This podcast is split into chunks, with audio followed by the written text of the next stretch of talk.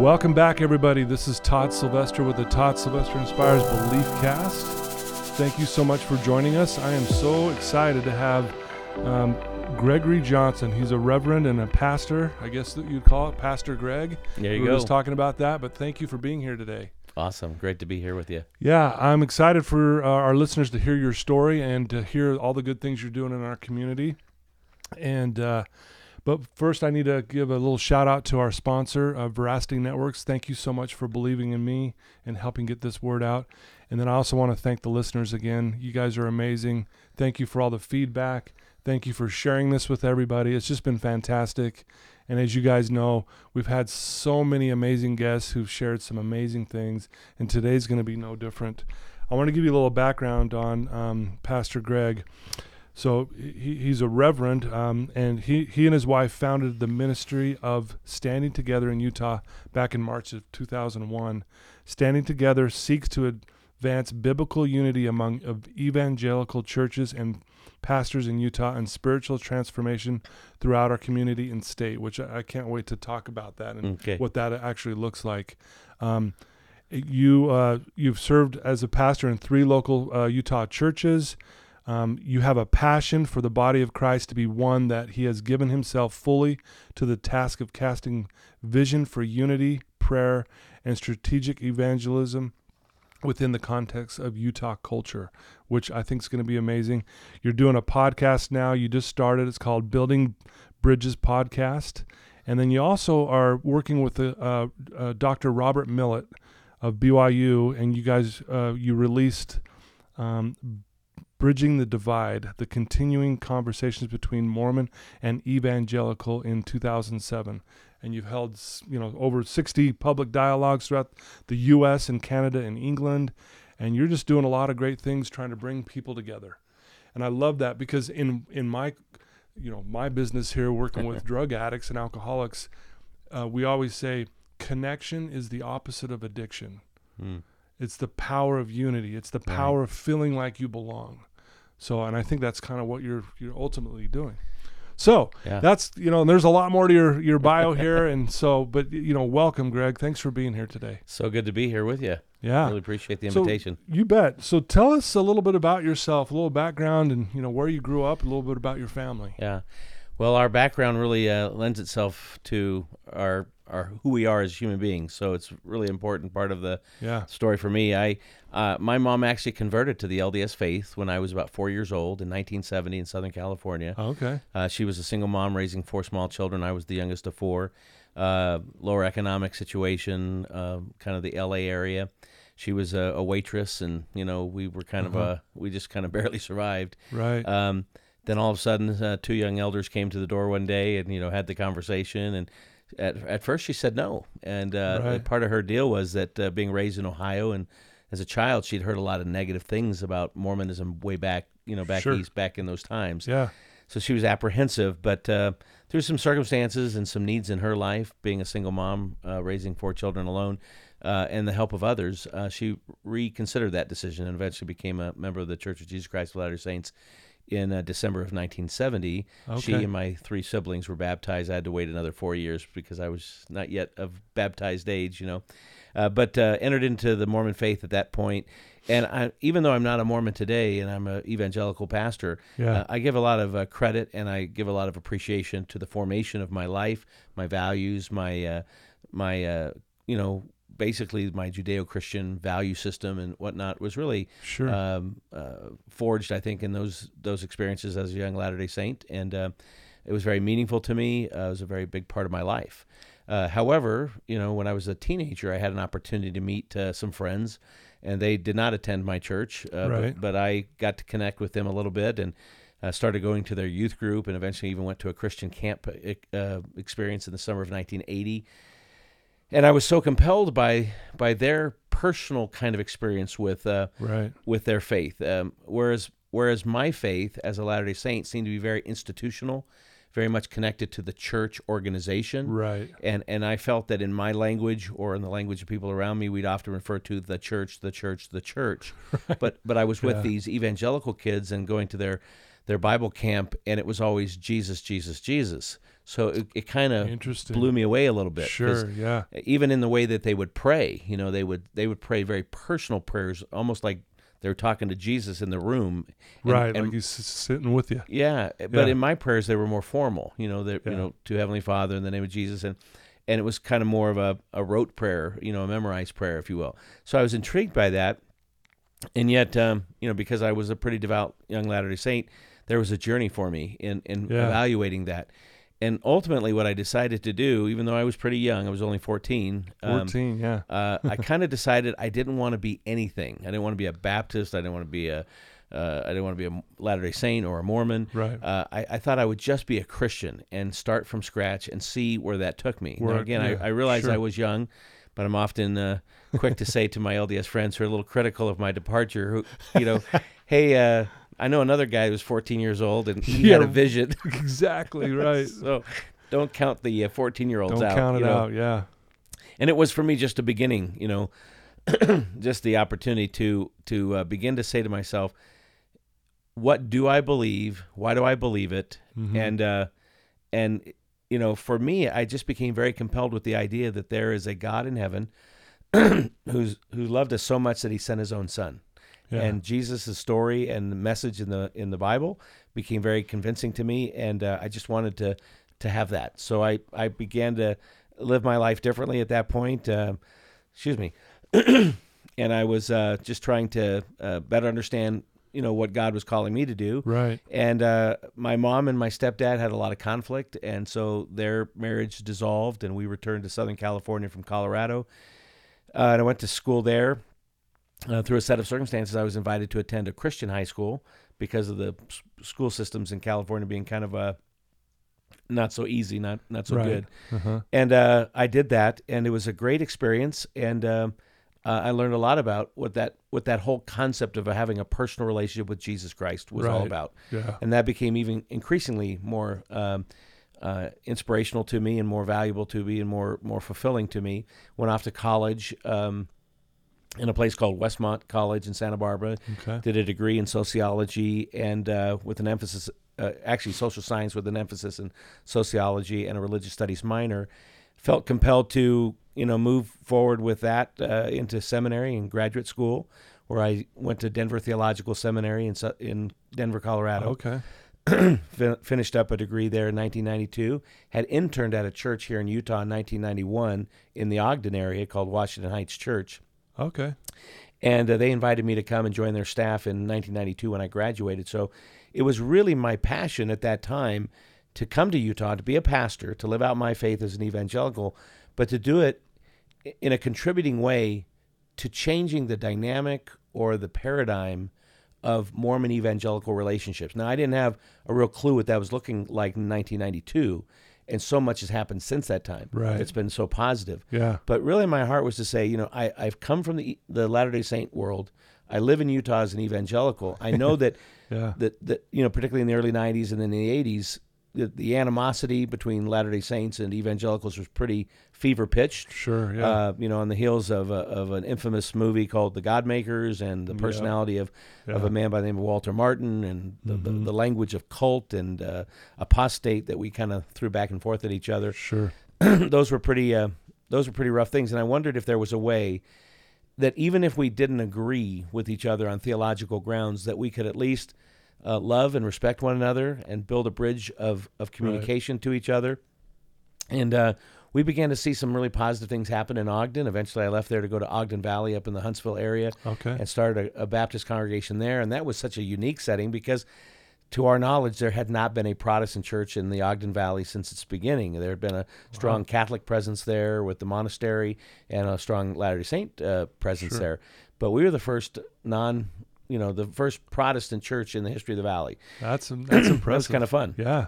And uh, so then eventually I left there and came to work at a church in Orem, Utah, right at the time that I got married. My wife was a widow. Uh, she had a, a, a baby, about a year and a half year old, a little girl named Indiana. Oh, And uh, right on. her husband was a good friend of mine. We all went to college together, but he was killed in a car crash Oh, in Germany uh, after a five year basketball career over over a professional basketball player there.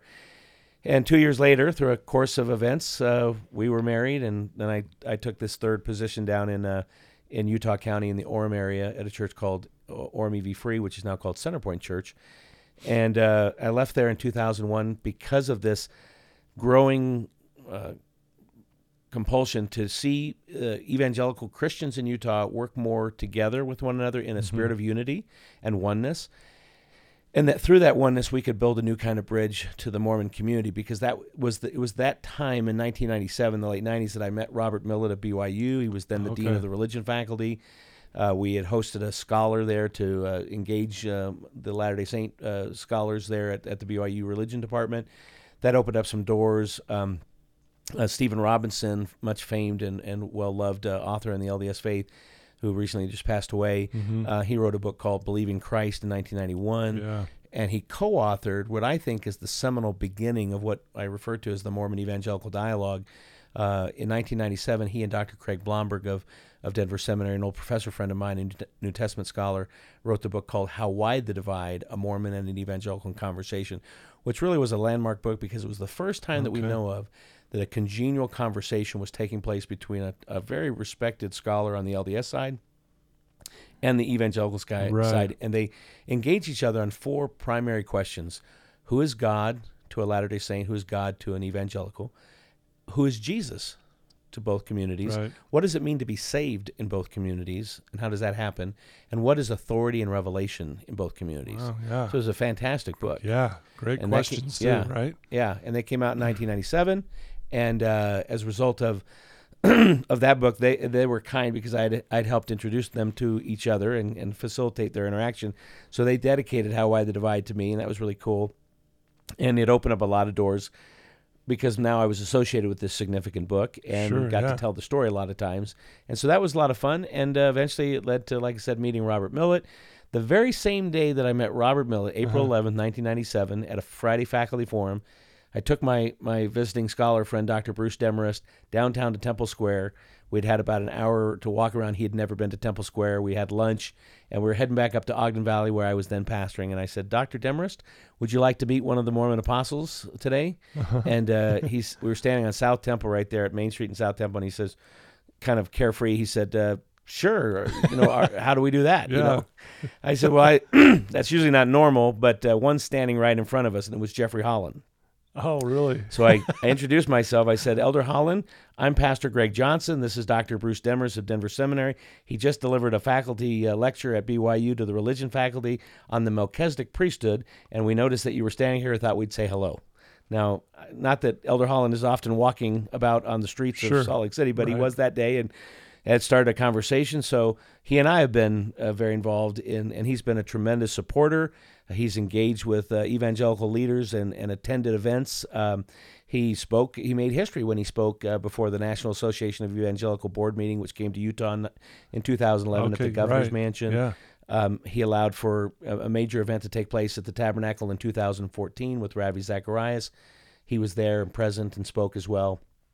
Um, he's hosting the same gentleman, Ravi Zacharias, is very well known in the evangelical world. Sure. Probably one of our top uh, leaders, speakers, Sure. well known people. Um, Yeah. And uh, Ravi and his wife are coming in for a, a second, what we call a relational summit. You know, it's a it's a, an engagement uh, between two leaders, a Latter Day Saint leader and evangelical leader of par, you know, level. Yeah. And uh, they're going to have a, a dinner and go to the Christmas program together.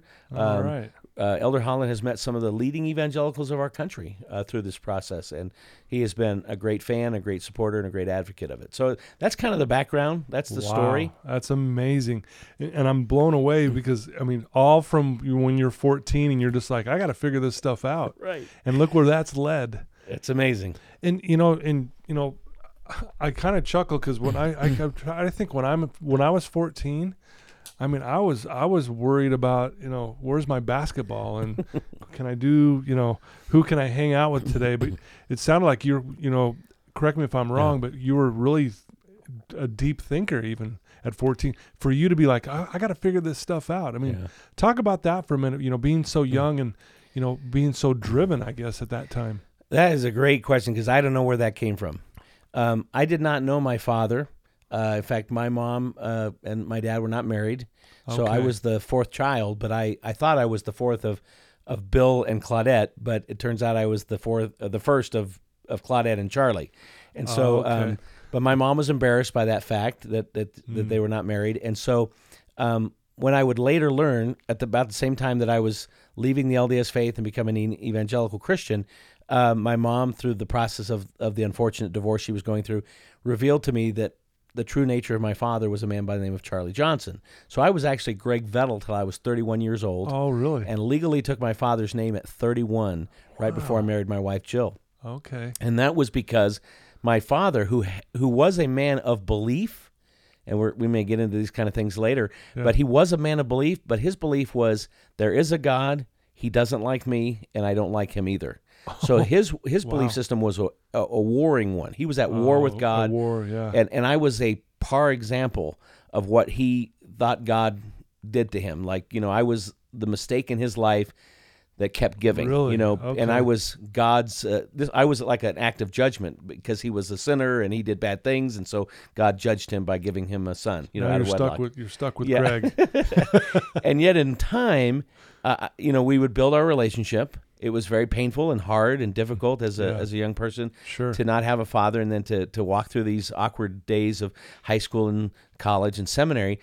But when I chose at a certain point in my life, realizing he, he was not interested in really being my father with all of my expectations of what that meant, that if I would just accept the fact that he was willing to be a friend and just just kind of reduce things to that level, Right. then all of a sudden the tension was taken off. And I did this during my years at, at seminary uh, in, in my graduate days. I just said, you know, I'm not gonna I'm not gonna try to make him my dad anymore. That's a mistake on my part. He's not up to that.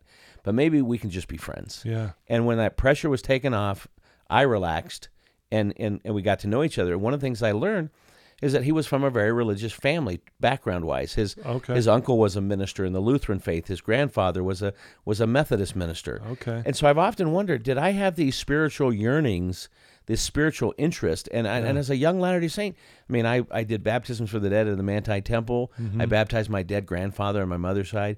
I fully, fully expected after that moment, you know, as some as sometimes we were told Yeah. about spiritual experiences Sure, inside yeah. the temple.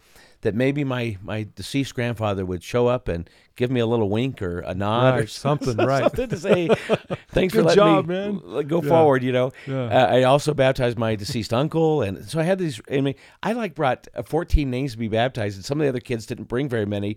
So uh, my leader said I had to give up some of my personal family names to to, help. share with the others who Oh, really? weren't going to get as many baptisms. Oh, and I said, hey, wait a minute, they're mine. I they're did the mine, I did the work. You know, I didn't do anything. You know, but anyways, so that that heritage I think may have been something you know, because I do believe there's a kind of a blessing to the sons and the daughters, uh, it- you know, the the passing on of faith. Sure. And, and yet, at the same time, for some reason, through my experience of of of, of meeting friends outside of my own faith, uh, my the conflict in my home, uh, and not seeing my faith work that uh, well in, in between my mom and dad, stepdad, somehow.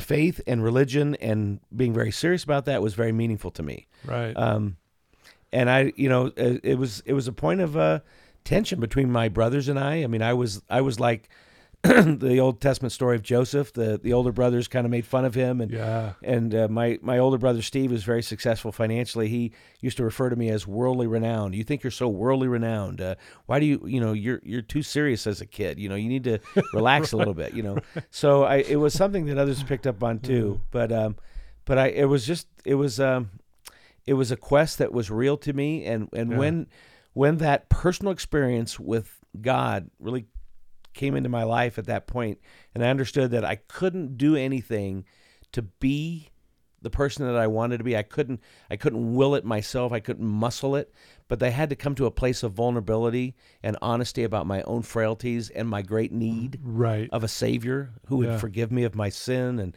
and give me a purpose and a meaning in my life. I mean, it, it it's where my life really took a turn. Excuse me, this morning You're good. it took a turn from being a religious person to having a relationship with God. Wow, And that's a a big difference. And I want to talk about that because you know when you know again what I'm dealing with people who you know, typically don't believe in God at all. And one of the things, you know, like the the 12 steps of AA is like, you know, it, you know, turning your life over to a higher power, Right. right? Yeah. And I and you keep referring to this personal relationship. Mm-hmm. And I love that because um, it that really hits me in my heart. Talk about that because why? Because there's one thing to say, yeah, Mm. I believe in God, Mhm. or do you believe God, kind of thing, right? And Yeah. talk about that personal, what that means, like exactly that- for our listeners to understand that. That is at the core of my heart in my life as a Christian today. okay. That that religion oftentimes, in fact, religion is defined in, in the dictionary as man's attempt to reach God. It- hmm. it's through religious services, religious mm, observance, right. religious practices. The idea that we we want to try to find God and we're searching for Him and we're trying to seek Him. But Christianity, by its very definition, is very different than that. It's really God's attempt to reach us. So the the focus is not on our ability to reach Him, but it's really on on His rescue effort to reach us to reach us. Okay. and to to show us that he's real, to show us that that faith, that uh, understanding that there is an actual being, a deity that is personal, that is real, uh, that is transformative, um, and that moves us from religious traditions and observances. And it's a great thing that you know when you look at the early pages of the the New Testament, you, you think about the gospel stories, you think about the epistles, you think about this narrative of a new faith in this person named Jesus. Mm-hmm. And and the reason that many of the Jewish people of the time rejected this idea was that Jesus didn't fulfill their expectations of what a Messiah was going to be. They mm-hmm. they thought of something very different than whoever this guy was. I mean, he's just Joseph and Mary's boy, you know, and you're, Right. you're thinking he's the Messiah. You know, I mean, give me a break. but he begins to teach with power and authority like no one else. He begins to do miracles, and these are convincing proofs to people. And so, as the story continues, people begin to say, "Wait a minute." This is not about sacrifice and religious services, which they had known so well through their Jewish religious uh, traditions, you know, dietary feast, holidays, different uh, festivals, and sacrificial system, and all that. And here's this person who says, I am from the Father, and I am of the Father, and, uh, you know, I'm the Son of Man, and he, and he teaches all these ideas.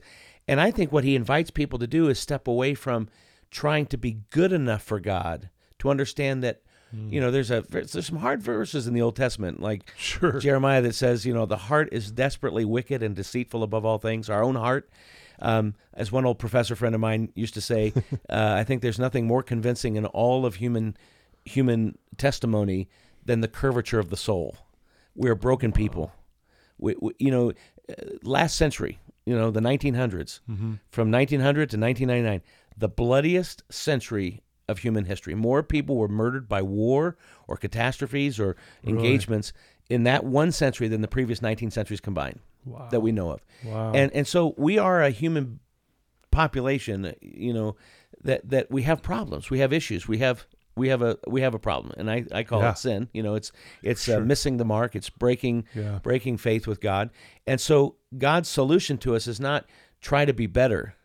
Do all these things to make yourself better and again and i'm not you know i don't know who i'm speaking to in terms of the audience right now but but whether it's being a latter day saint or a baptist or a catholic or a hindu or a muslim mm-hmm. i would suggest that people who are trying to make themselves good for god are all in kind of a similar boat and that boat is religion that's the boat of religion you know Yeah. i'm gonna muscle it i'm gonna make it happen yeah. I, I, I'm going to be good. I'm going to be better than I was last year. My, my, you know, we're going to have all these, uh, uh, you know, uh, what do we call them? Uh, at the new year, we have resolutions. Yeah. you know. Resolutions. Uh, yeah. I'm going to be a better person this year. I'm not going to do this. I'm not going to do that. I'm going to lose all this weight. And then, you know, two weeks later, we're just back. right. We're back doing the same thing. we haven't succeeded. You know, we failed so quickly. And it's just proof to us that we, we don't, we don't have it within ourselves, by ourselves, to do all the things we like to be. And so I think that personal nature, which is what kind of your question, Yeah. moving us from religion and duty and um and and formalization uh, to a place of a personal, intimate understanding. And there's no story better in all of the of the New Testament than the story in Luke 15 that tells us about a father and a son. You know, where a son says to a father, uh, I, "I don't want you anymore. I just want your money." I want my inheritance. Yes. Which, when he said that, according to the story, Yeah. was basically the, the ultimate insult to his father because you didn't get your money, you didn't get your inheritance till your dad died. totally died. Yeah. And so the son's saying, "Give me my inheritance, and I'll, and. I'll leave." Yeah. It's basically, Dad, I I really prefer you just to die. yeah. Please die so I can have my money. And so the father in this story uniquely gives him his inheritance, half of the inheritance. His older brother stays around, and off he goes to live in the world, wild and crazy, and Yep. all the things that the world has to offer. And the father waits on the front door, uh, fr- uh, the front for porch, Yep. and he's looking and longing and wanting and waiting for the son to return. And when he comes back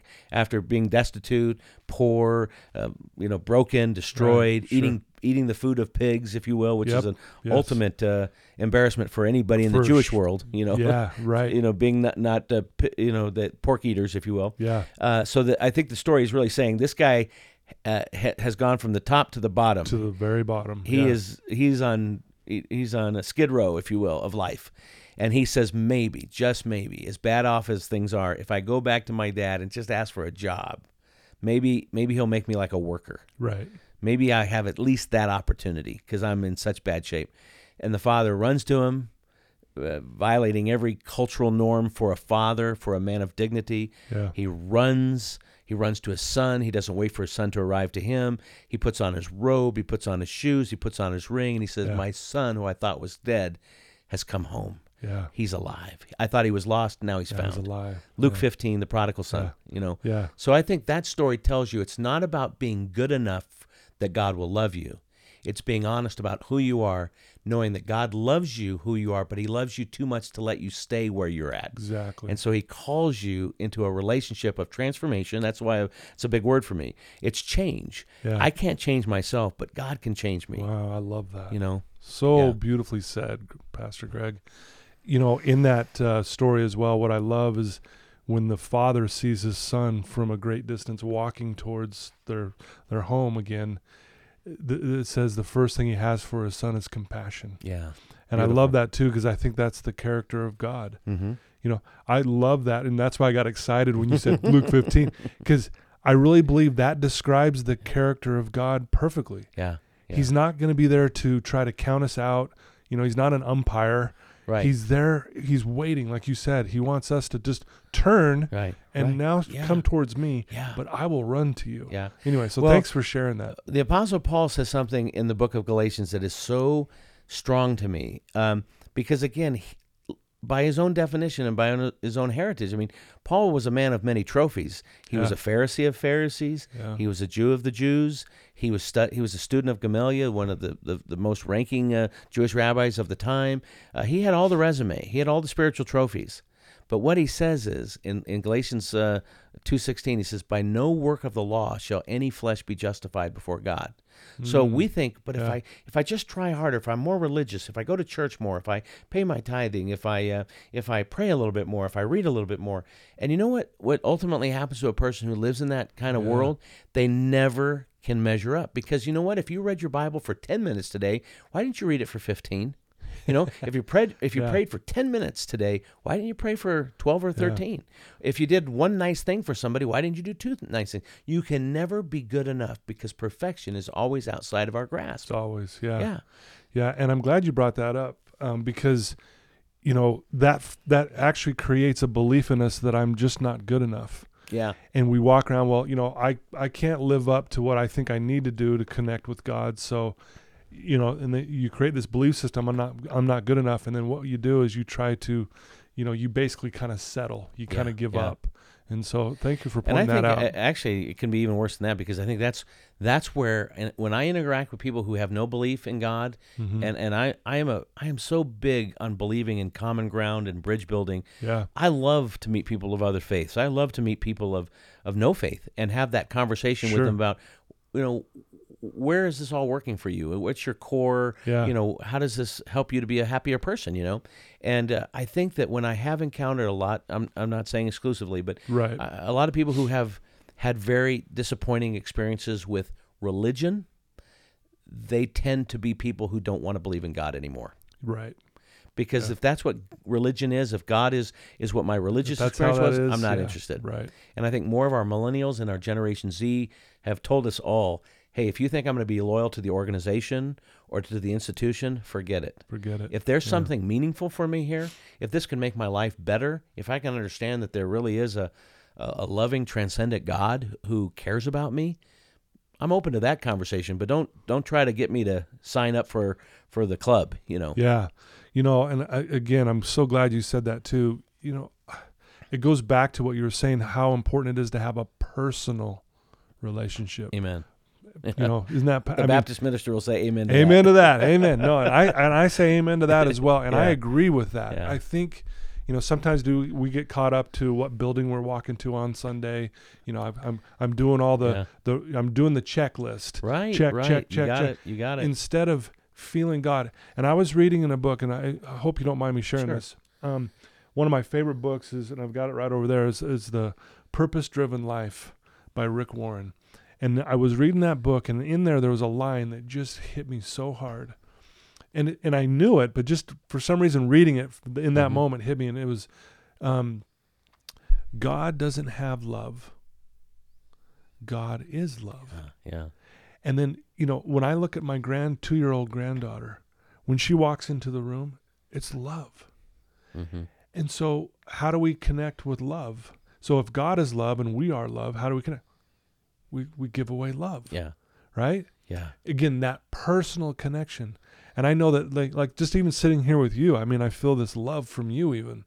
And it's that's what connection is Yeah. to me, Yeah. you know? And, I, And that's tangible. That there's tangible. You can something feel real it. to it. Yeah. Yeah. so yeah. No, I, I thank think you for sharing that. I, I- you know, I use this illustration from time to time. Um, the idea that sometimes, um, you know, you know, standing in a garage doesn't make a person a car. You can get on, Right. or, or you know, you can get on your hands and knees and, you know, uh, move around and bark like a dog, but that doesn't make you a dog. But if you are a dog, if you are a car, you know, you'll be in a garage. You'll, you, you know, you bark and, and run around in your uh, arms and you know your legs.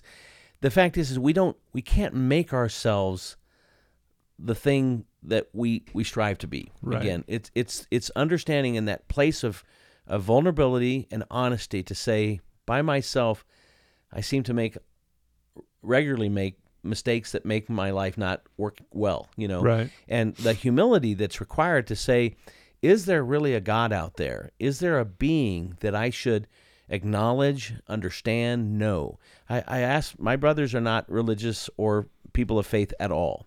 And, and this is an issue to a, in our relationship to this very day. Right. But I've asked my older brother, I said, you know, if, if there really was some kind of God out there, uh, would that be at all interesting to you? Would you want to know about it? Would you want to know about him or her or it or whatever Right. you know whoever that being is would you even want to know he goes no i don't i don't even want to know about it because if i uh, if i knew about it i might have to i might have to deal with it i might to have to acknowledge things, it you know? right, yeah.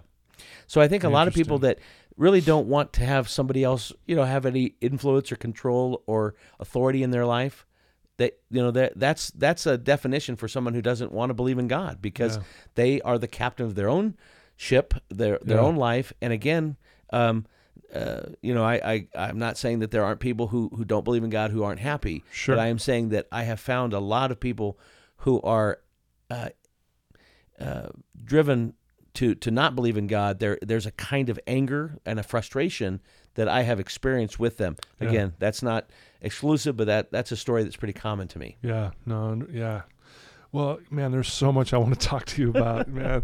We need we need four hours today. Now, now that I've heard this, um, you know, your your your passion right now is to help bridge the gap between, you know, all types of religions and this and that, Yeah. and bringing people together. Correct? Right. What?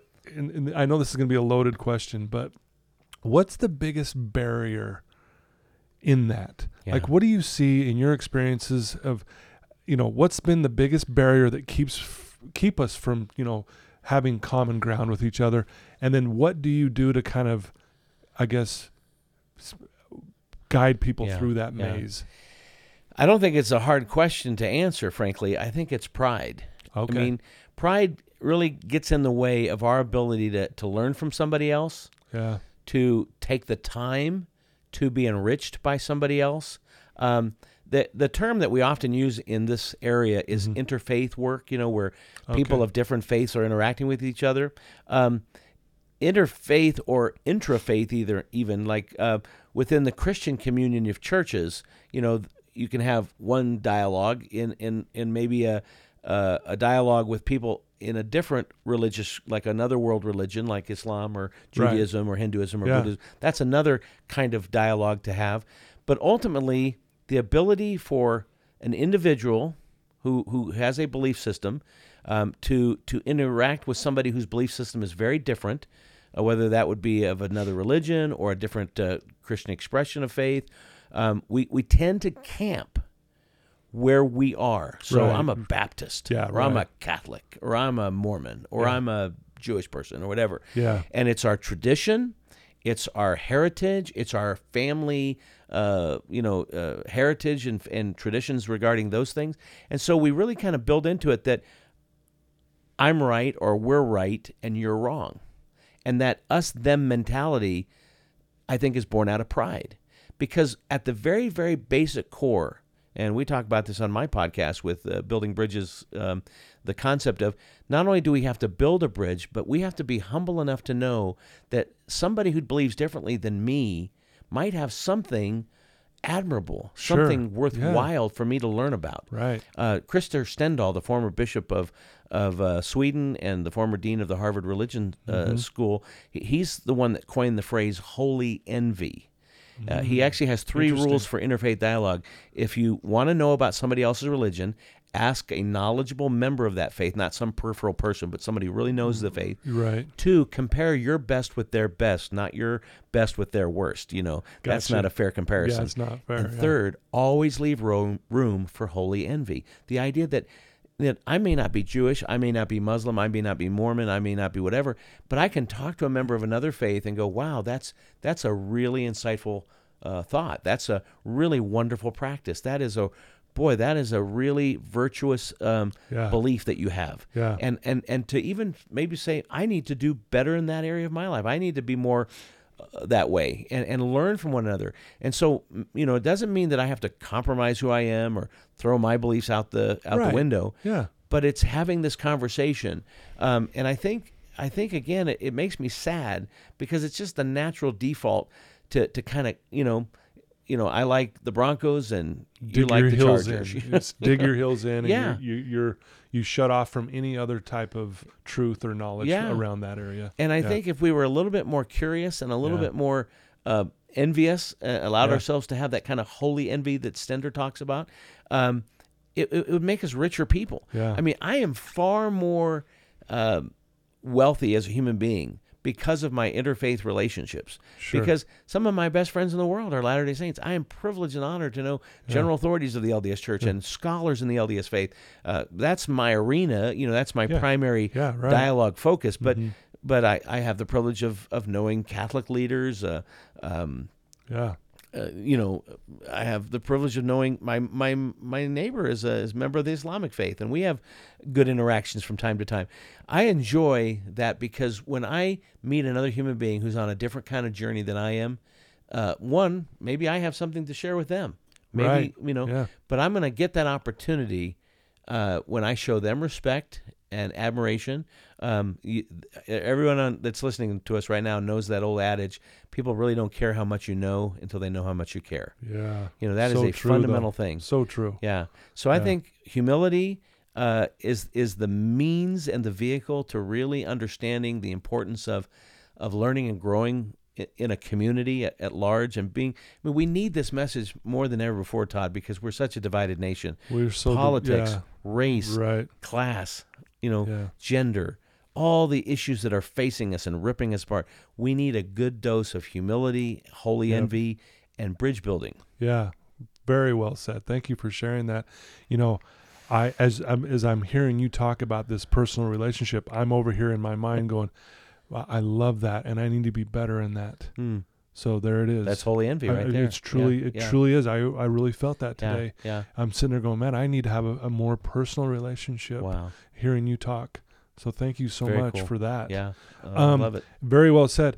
Um, so you know, pride obviously gets in the way of a lot of things, and and really keeps things you know in a very negative light. Humility is a very powerful thing. You know, if if someone's listening to this right now, and they they are struggling. Let's say, maybe even believing there is a God, kind of thing. You know, again, is there even a higher power, whatever they want to call it? What what advice could you give them if they're, you know, stuck? They're not sure where to go. How what would what what could you tell them to do to kind of find? I guess God Yeah. and find that. Well, you what know, would I, you say? I, I love that question. Uh, not because I, you know, I think again, religious people want to make converts. You know, a, get a notch in the belt. You know, you know. I uh, got yeah, right. and I think I think that that what God has asked me to do, and I think this profound uh, illustration is is shared in again in the gospel stories, that like a farmer casting seed, we just throw out the seed. Sometimes there's a receptive audience, sometimes there's a, a hard audience, Right. sometimes the people reject that message. But at the at the end of the day, doubt is not a is not a negative in my mind. Doubt or question or Questioning, yeah, hesitation yeah. or or confusion. Mhm. That that's that's the beginning place of saying, okay, I, I'm frustrated, I, I'm confused, I'm unsure about things. So where do I go? Where do I begin? Do I just uh, put my head in the sand and Yeah. and take another drink, or you know, take another shot, or you know, do something to numb the pain or medicate my my uh, my my lack of of of fulfillment in life? I say let's let's consider another suggestion. Let's ponder for a minute. Let's consider where we're at. And and sometimes, I mean, I kid you not, I'm, I'm a seminary trained pastor Yeah. for, for almost 28 years. Sure. I have doubt. I have questions. You know, every once in a while you go, I wonder if there really is a God up there. I, I wonder if if when I die, I'm I'm really going to go to heaven, or if it's just going to be black. You know, Yeah. fade out. No no Yeah. no more sense of existence. I mean, I have those thoughts, but then I kind of walk my way through that process, and I say, okay, Yeah. wait a minute. So I believe that I'm standing on a big blue marble in the middle of a cosmos. That I know is a fact by by scientific understanding Yeah. there's this thing called planet Earth, and we're in a solar system, and our solar system is in, is in a cosmos, and you know there are galaxies upon galaxies upon galaxies, which are huge and- and, the vast, Yeah. and we're a speck of dust in this larger place called the cosmos. Yeah. And I'm standing on that blue marble, seventy percent made of water, thirty percent made of land. It, it we have a we have the human history. You know, we have Yeah. the knowledge of what we've accomplished by way of computer and technology and and human biology and all the stuff that is a part of the world in which I live in today. And I go, is it more likely that total randomness, you know, co- you know, a cosmic explosion, Right. just set this up? You know, the old adage: if if uh, you put a thousand monkeys on a typewriter in a uh, in a in a room, what's the chance anyone would write a, a, a sonnet from Shakespeare? You know, not likely. Not I likely. think this world is so complex and so intricate that that to to those who believe in complete random, uh, you know, the the Big Bang theory, if you will, and, Right. and evolution, I, I actually think that takes more faith to believe that I, I agree. than believing there's some Yeah. one behind it all right. that there's a great designer. The the wonderful uh, we call these the arguments or the uh, the uh, the, the ex- explanations for why someone should believe in God, and one of them is the argument of design. So if you and I were walking across an open field and we looked down, we saw something shiny in the in the dirt, and we saw that somebody had lost their watch or something, Yeah. we'd pick up that watch, and you would not say to me, "Isn't that amazing how that ground just uh, grew up that golden watch there, and and how amazing that that that just came out of the ground like that." No, I would look, I'd say no, it's far more likely that somebody dropped their watch and that somebody made this watch and Someone somebody made it. owns this watch. You know, so the complexity of the Ah, world that's a good way to put it. takes me to to think. I I think it's you know you got a beautiful uh, Google globe on your on your computer screen over there. You know, I look at that big blue marble and I I think it's so beautiful. I live there. That's my home. Yeah. You know, I'm on that planet with about eight other billion people. You know, and that's my world. And I look at it and I go, it looks too it looks too amazing to just be some explosion. You know, Explosion. Yeah. Wow. and so I start love with that. point and I say, Okay. Say if, if if you if you can convince yourself that the intricacy and the design of this world is total random, and that makes sense to you, then that that's a place I I just I acknowledge it for Sure. those who, who believe that way. Yeah. But it's far easier for me to say no. It's so impressive that there has to be a designer, and so I think someone who's big enough to create a world and a cosmos and a and a place like you know what we know of the natural world is is the next step is to say who who could be such a being you know? Yeah. now there are many religious uh, uh, answers to that question or those questions and, and it's a worthy uh, pursuit to uh, seek out uh, people of different faiths of uh, you know to do some reading to do some studying. There's there's all kinds of ways to do that today.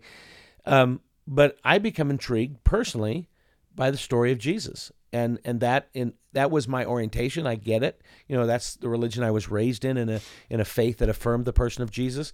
Uh, I, obviously, I, I, made a journey out of Mormonism to a to a, uh, a another Christian faith. You know, to to the idea of a, of a Judeo-Christian faith, a more traditional biblical faith. Um, but the orientation of understanding Jesus as a unique uh, word or expression of God uh, has become very meaningful to me, and and so I would ask anybody who's really struggling with doubts or questions, not to give up or or to become um, negative uh, or feel negative about Yeah. that, but to say, hey, I think that's a wonderful place t- to consider the conversation of where does all this world come from? Yeah. Where does design come from? Yeah. And uh, is it is it not possible to to consider the the fact that there is a great designer Yeah. and who is this person? Who is this being? Who is this divine entity? You know, humanity is deeply at its core historically religious. I mean, you can't find a society or civilization uh, in history or, or in antiquity that doesn't have some belief system in a god uh, to, Right. to to bless the uh, harvest or to Sure. bless you know the, the needs of, of the community. Uh, so I think there's something very innate to our humanity to, to want to know if there's a God and to know who He is. Now, some people again say, "No, I'm not interested. I haven't." You know, you lived your life for many years Yeah. without a belief in God, and then something profound happened in your life where you said, "Maybe there is a God, and maybe Sure. that would make my life a better thing." Yeah. You know, Yeah, again, very well said. I love that. You know, I, I heard it once said, um, it was by um, the late uh, Neal A. Maxwell, uh, an apostle of the LDS Church, in a talk called The Creator's Cosmos. And in there he said, if we were any closer to the sun, we would fry. If we were any further away, we would freeze. right? And he goes, you know, he said he basically was saying someone had to have known we were coming. or we're very way- lucky, and we're know? just yeah. That- so that's all you can come up with. Yeah. Either, either this was planned, or we're just so Yeah. randomly lucky. yeah, And I think it's a very, uh, that's a very empty answer. yeah, That it's just, for sure. oh, we got lucky. You know, Yeah. you know. I don't like when people say good luck. I say, well, I don't really believe in luck. yeah. You can say God bless if you want. I'll remember that one. it's it's easy to say good luck. It, we know what that means, but I like to correct people because I said I don't believe in some random you know fortune that's just going to fall on me. I believe that we have an opportunity to uh, to you know. You, you talked about it too. I mean, it's it's what First John says. We love because God first loved us. The Yeah. idea that God is love, Yeah. I believe, uh, helps people who who have prejudices of all kinds Mhm. uh, rise above those prejudices and say, you know what, them. I'm no better than you because my skin color is different than yours, or Yeah. my gender is different than yours, or or my belief systems are better than yours, or whatever. It, it, it's it's um, you know again what a great teaching from Jesus. He who wants to be great among you, be the servant of all. Wow. Yeah, So beautifully said, man. Oh man, that there's was not so my words; those were Jesus. Yeah, no, I know. Beau- beautifully said. Thanks for the reminder. yeah, right? Yeah, there you go. Um, you know, so you're you're doing you you've started a new podcast Yeah. uh, called uh, Building Bridges, and um, you just you had someone on. You just did your first episode, yeah, and who was it that you had on? we had Nick Vujicic, the amazing young guy. I know he's a hero of yours. yes, And Nick is about Nick. Uh, three foot 5 Uh-huh. because he has no legs and he has Mhm. no arms. yeah, Uh, but if you get to know Nick, and I've, I've known him since 09, we brought him to Utah now four different times. He was just here on October 7th working with our Attorney General uh, and hosting two events, one in Park City and one down in Roy. And it's fascinating to me that we that this was set up by the Attorney General like this. Um, you know, there's no more elite city in our state than Park City, a Right. wealthy, materialistic kind of place. And yeah, the kids up there have a lot of things and they don't lack for much you know uh, Yeah. a lot of those students uh, but down in roy it's a very different community it's a Sure. very uh, kind of more of a urban uh, not urban but more more middle income kind of range places and deal Mhm. with different issues but Nick was able to speak to both audiences in the same powerful way about the dignity of being a human being. And Wow. it doesn't matter who you are or what you look like or what your shape is, that you, by being a human being, are worthy and worthwhile and important and valuable. And I saw the students in those two audiences. Didn't matter if you come from a family of great Yeah. wealth or a family of very little wealth. Uh, you might have some different issues in life, but you have the same basic know need. to Know who who am I? Yeah. Am I valuable? Do I count? Do I matter? Am I worthy of being loved? And Nick affirms that in Oh, ea- yeah. in each of those experiences. And Nick has been, uh, you know, blowing away audiences all around the world for years now. And he's come to Utah um, in 2009 through Elder Jeffrey Holland. We were able to have him uh, through our organization. I lead a ministry called Standing Together. Yeah. Um, and uh, through that organization of United Evangelical Churches working together, we asked the uh, LDS Church if we could have Nick speak at the Mormon Tabernacle on Temple Square, now called the Tabernacle on Temple Square. Um, and uh, that was permitted. He was actually the second guest that we brought to Utah. Ravi Zacharias, uh, Yeah. another well-known evangelical, Yes. spoke in 2004.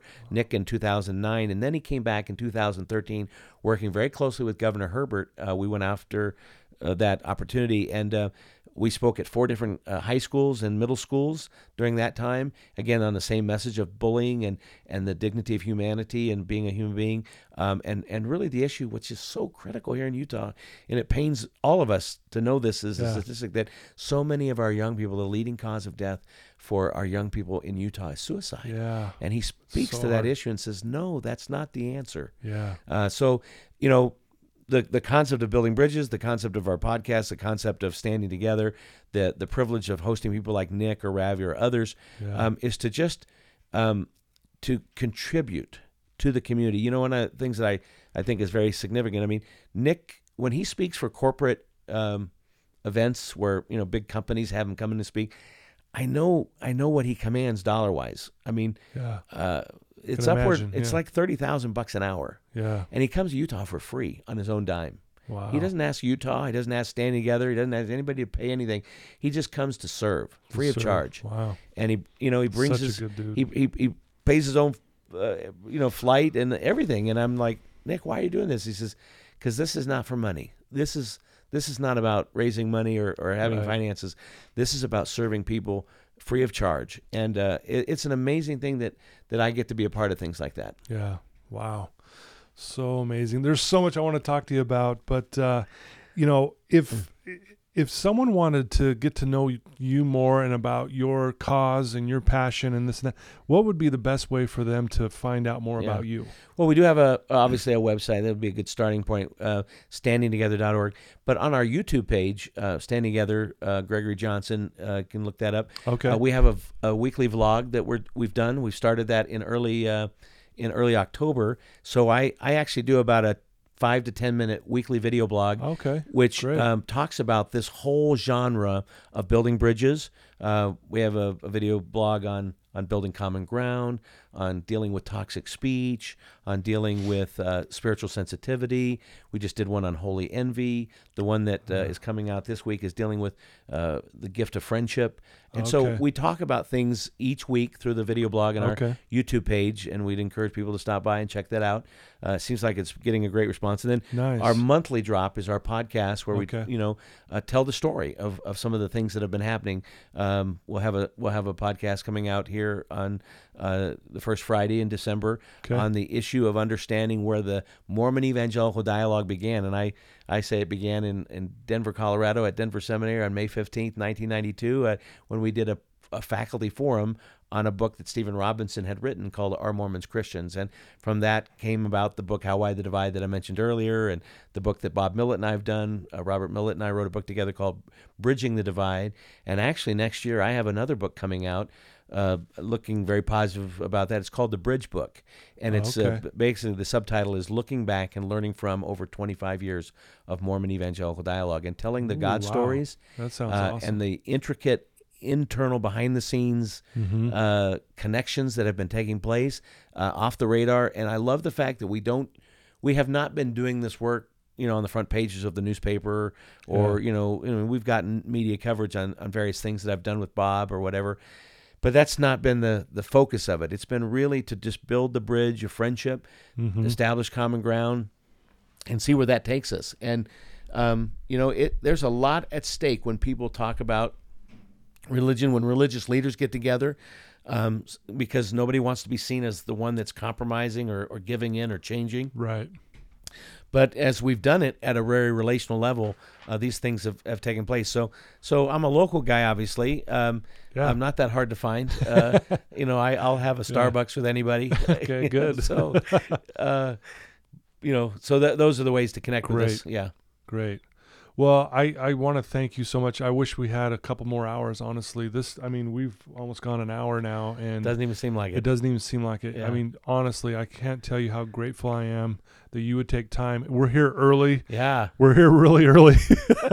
It was like the London fog coming yeah, in the London fog coming in. But I, I just want you to know how grateful I am that you would take the time to come share your Yeah. story or a portion of it. I know there's a lot more to. That's why I want people Yeah. to reach out and learn Yeah. more about you. I love what you're doing. I'm grateful that we have people like you who are trying to bridge the gap. You know, again, trying to cultivate humility among different faiths that we can come together and love each other for who we are Yeah, and yeah. learn from each other. Have that holy envy. Uh, I've had that today with Yeah. you as I'm listening to how you live your life. Thank you so much for what you do and for who you are. Well, Todd, this is a special time of year as we kind of think about what Christmas means to various people of different traditions. And one of the great messages of Christmas has always been peace on earth, goodwill towards men. Yes. And I think that message still resonates with people yeah. because there's a lot of conflict around the world. yeah. There's certainly a lot of tensions here in our own country. And more than ever, we need people to pause for a minute, Yeah. kind of decompress, think about important things, realize that we're all in this together Yeah. that you are my you know, you're my brother you're my sister we are our brother's keeper if you will Yeah. to, to quote the old uh, the idiom there that we need to realize that we're we have a lot in common Yeah. and and learning about one another respecting one another honoring one another learning from one another is so valuable so and, and valuable. we're enriched by it it makes Yeah. us better human beings Absolutely. Again, very well said. Thank you so Yeah. much. Thank you so much. And listeners, yeah, once again, what an amazing story, right? I mean, just week after week, we have these amazing people on who just have amazing lives. And, and I do feel more connected, you know, connected with you, Greg. And I hope as you listen to this that you feel connected. If you're struggling with your with with you know connecting with God, you know, again, go give away some love today. And that feeling, there's God right there and keep doing that. I, I love you guys. Thanks for believing in me. Again, thanks for Asking Networks for believing in me as well. And until next time, so thank you. awesome